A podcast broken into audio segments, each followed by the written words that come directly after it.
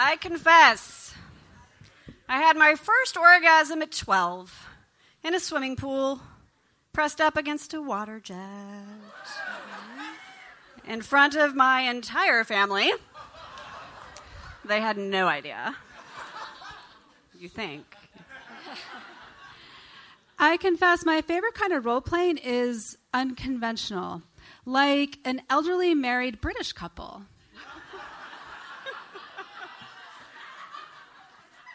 I confess, the first time I had sex with my lover, he came within 5 minutes. I made up my mind to never have sex with him again, but he begged me to give him one more chance, and I made him promise to do right by me. 10 years later, our sessions can last up to 5 hours. Patience and persistence is a virtue. Yes, it is. I confess, the sound of other people fucking is a huge turn on.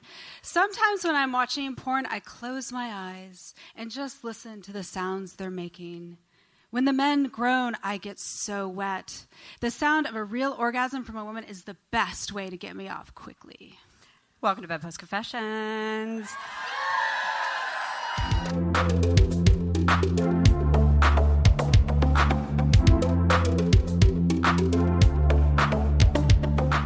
Sex.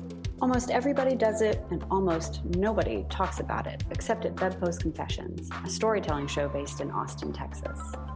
Whether the stories are funny, informative, political, or completely personal, the anonymous confessions from the audience are the stars of every show.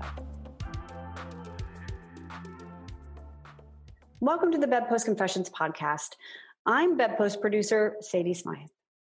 BedPost is a community, and we know right now a lot of us are facing difficult times. So we hope this episode can bring some normalcy and escapism. We also want to spotlight some of our partners who could use a little help right now. Just Jill Cosmetics is offering 50% off their cosmetics line, and Mary Jae Smoke Culture has their online store up and running for all your CBD needs. Links to these online stores and other ways to support our performers, bar staff, and other members of our community in need are in the show notes. This week, we are thrilled to share Arielle Sokoll-Ward's story. Arielle finds powerful and unapologetic self-love by way of grief and metanoia. Arielle Sokoll-Ward is a licensed social worker who believes that we can find our power in trauma. The experiences that drown us are often the same ones that help us fly. One more note before we hear Arielle's story. All BedPost storytelling productions are made accessible to deaf audience members by the fantastic interpreters from Soul Illumination. Though the interpreters are there to serve the deaf, they enthrall the entire crowd with their beautiful expressions of American Sign Language. If you hear a roar of laughter and don't understand why, the interpreter may have stolen the show for a minute. On with the show.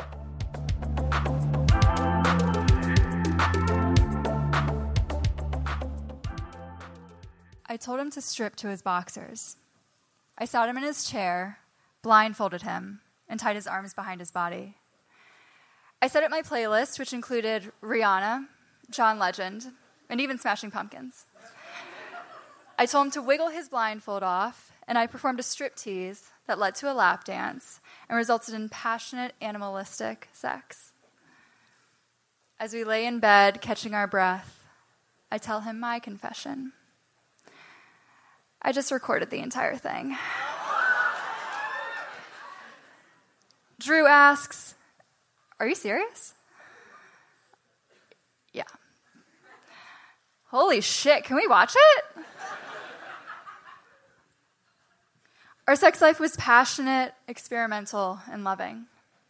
We were open with each other about our desires and fantasies, and I trusted him with my body, my heart, my future, with my life. He trusted heroin. We lived in Baltimore, where heroin is a second currency. Drew was in recovery and had slipped in the past, but things were different. He had a family who supported him, friends who adored him, a bed to sleep in, and a partner who was crazy in love with him. Then I get a phone call, and everything in my life shatters. As a mental health professional, I believe that addiction is truly a disease and stronger than anything I could imagine. But how does something I never touched take away everything I love in a second? On the morning of March 6, 2015, Drew overdosed on heroin and died. He was 24.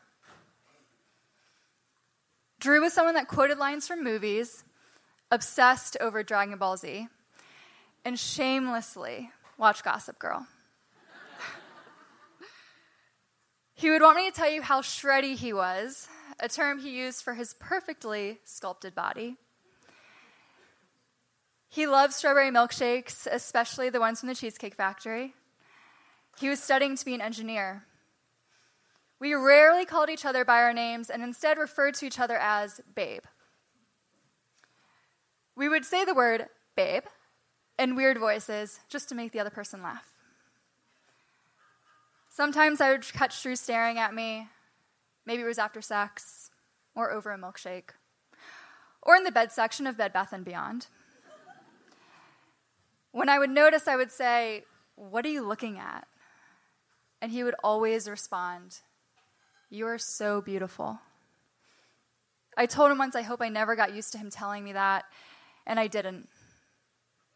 And since his death, I've watched that video we made in full one time, just to see his face, his body, our bodies together.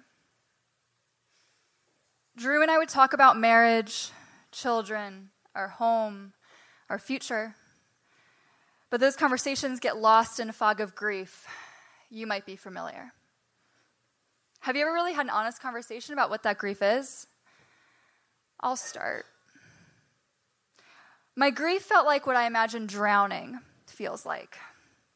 The thing is, though, it's not as quick. And you have your friends and your family reaching their arms out as far as they are able to, but not quite far enough to pull you out of the water. My grief manifests to physical pain that must be real because it feels like my heart has just been ripped from my body and someone put a sandbag on me and I can't get up or move or breathe. I'm bleeding out. My grief is waking up in the middle of the night from a hell-like night terror only to remember that the hell actually starts when I open my eyes.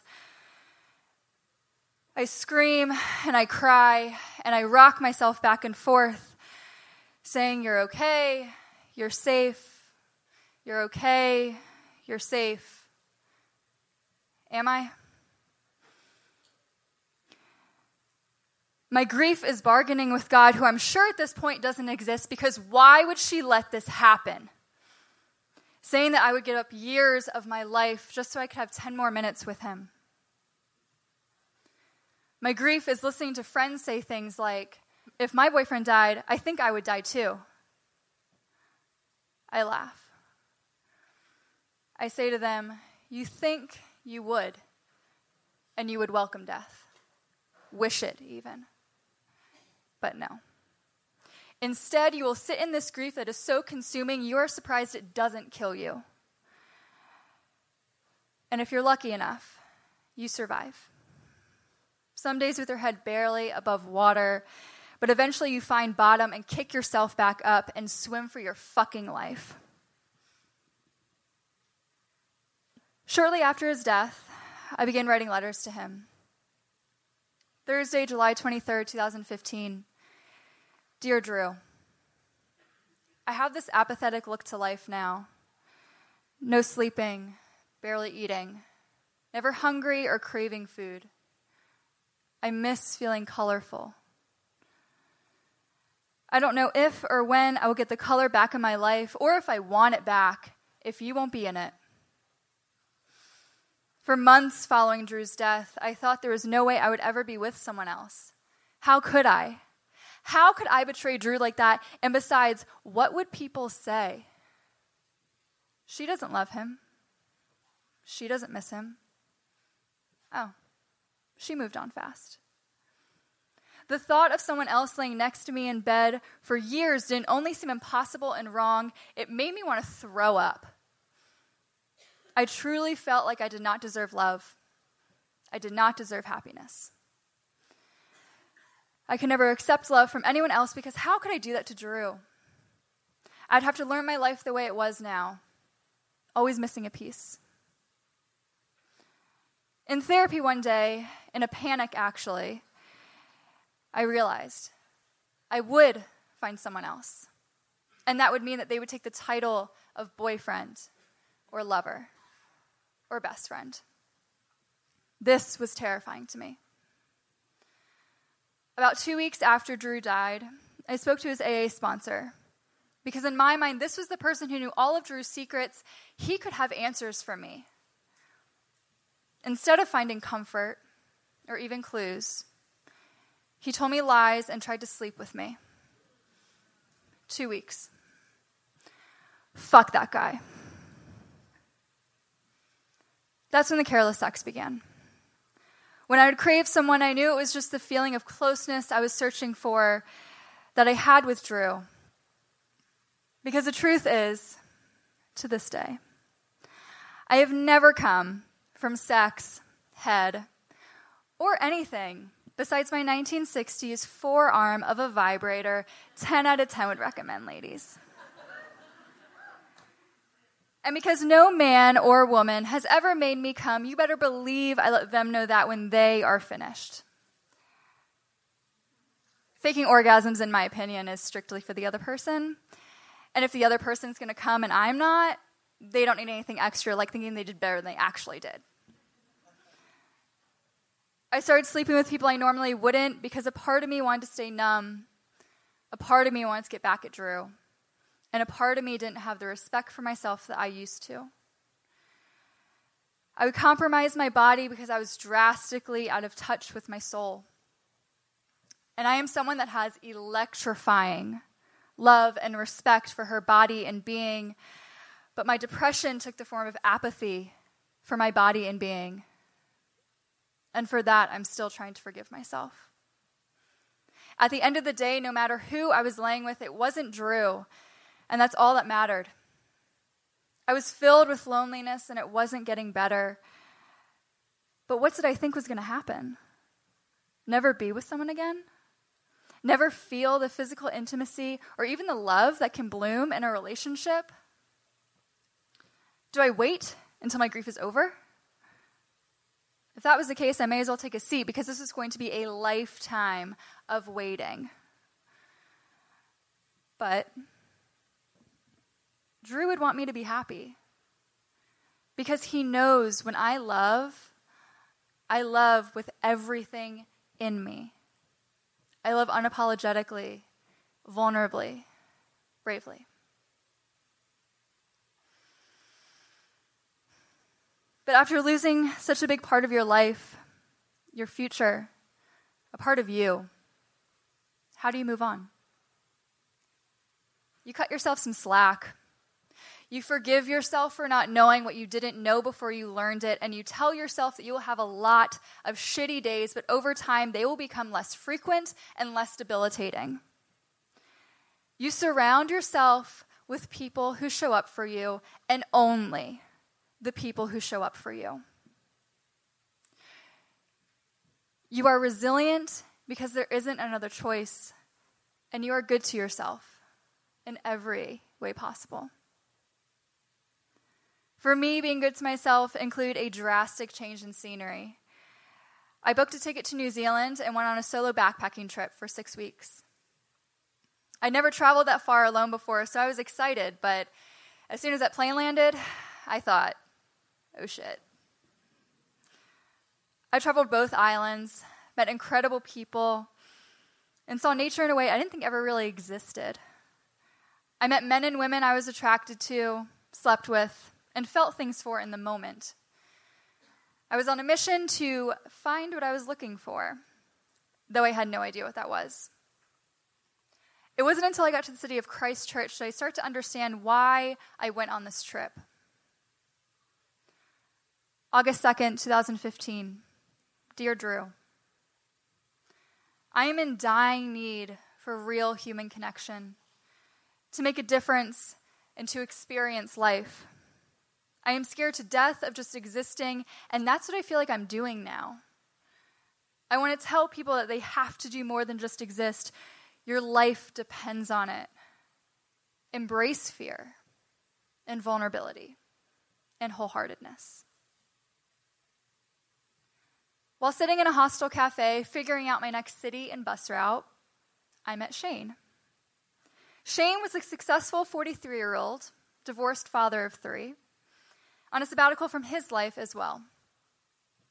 We started talking, and after about 2 hours of spilling our souls, I decided he was interesting enough to go grab some dinner. Over the next week, I would fall in love with him, and loving him would help me heal. I finally let myself be vulnerable, and even our first night of traveling together, I let him hold me, touch me, and for the first time since Drew, allow him to see me for who I was, cracked, heartbroken, lonely. Through letting another human being in, my heart started to repair because he wasn't afraid of the broken pieces and showed me I could become powerful in my grief. He held my joy and my grief with comfort and care, and I found hope for myself, which previously had been a foreign concept for so long. And I learned this. Giving and accepting love from an intimacy from someone does not mean I have forgotten about Drew.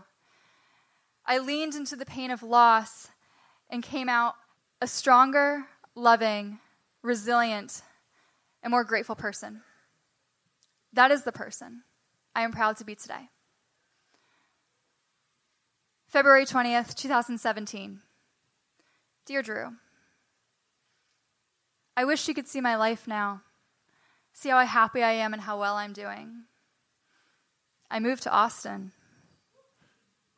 I live in fucking Texas. Can you believe that shit? The truth is, though, I love it. My life is great and better than I ever could have imagined even a year ago. I feel very lucky, and after such a long time, I am finally very happy.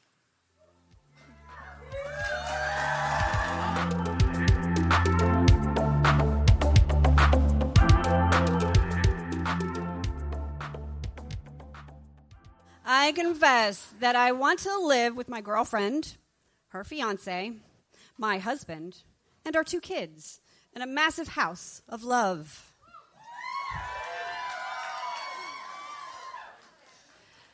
I have the counter to that confession. Of course. There's so many options. I confess I love monogamy now more than ever.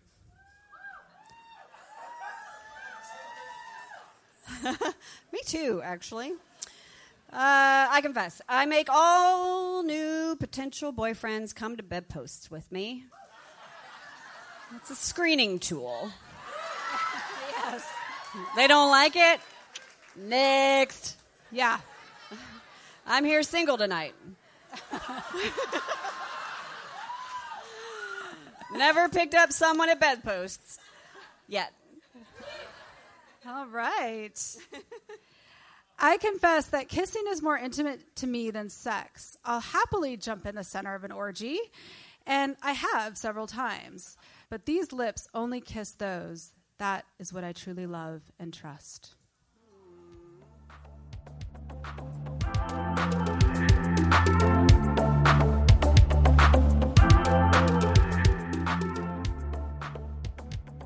BedPost Confessions is recorded in front of a live audience at the North Door in Austin, Texas.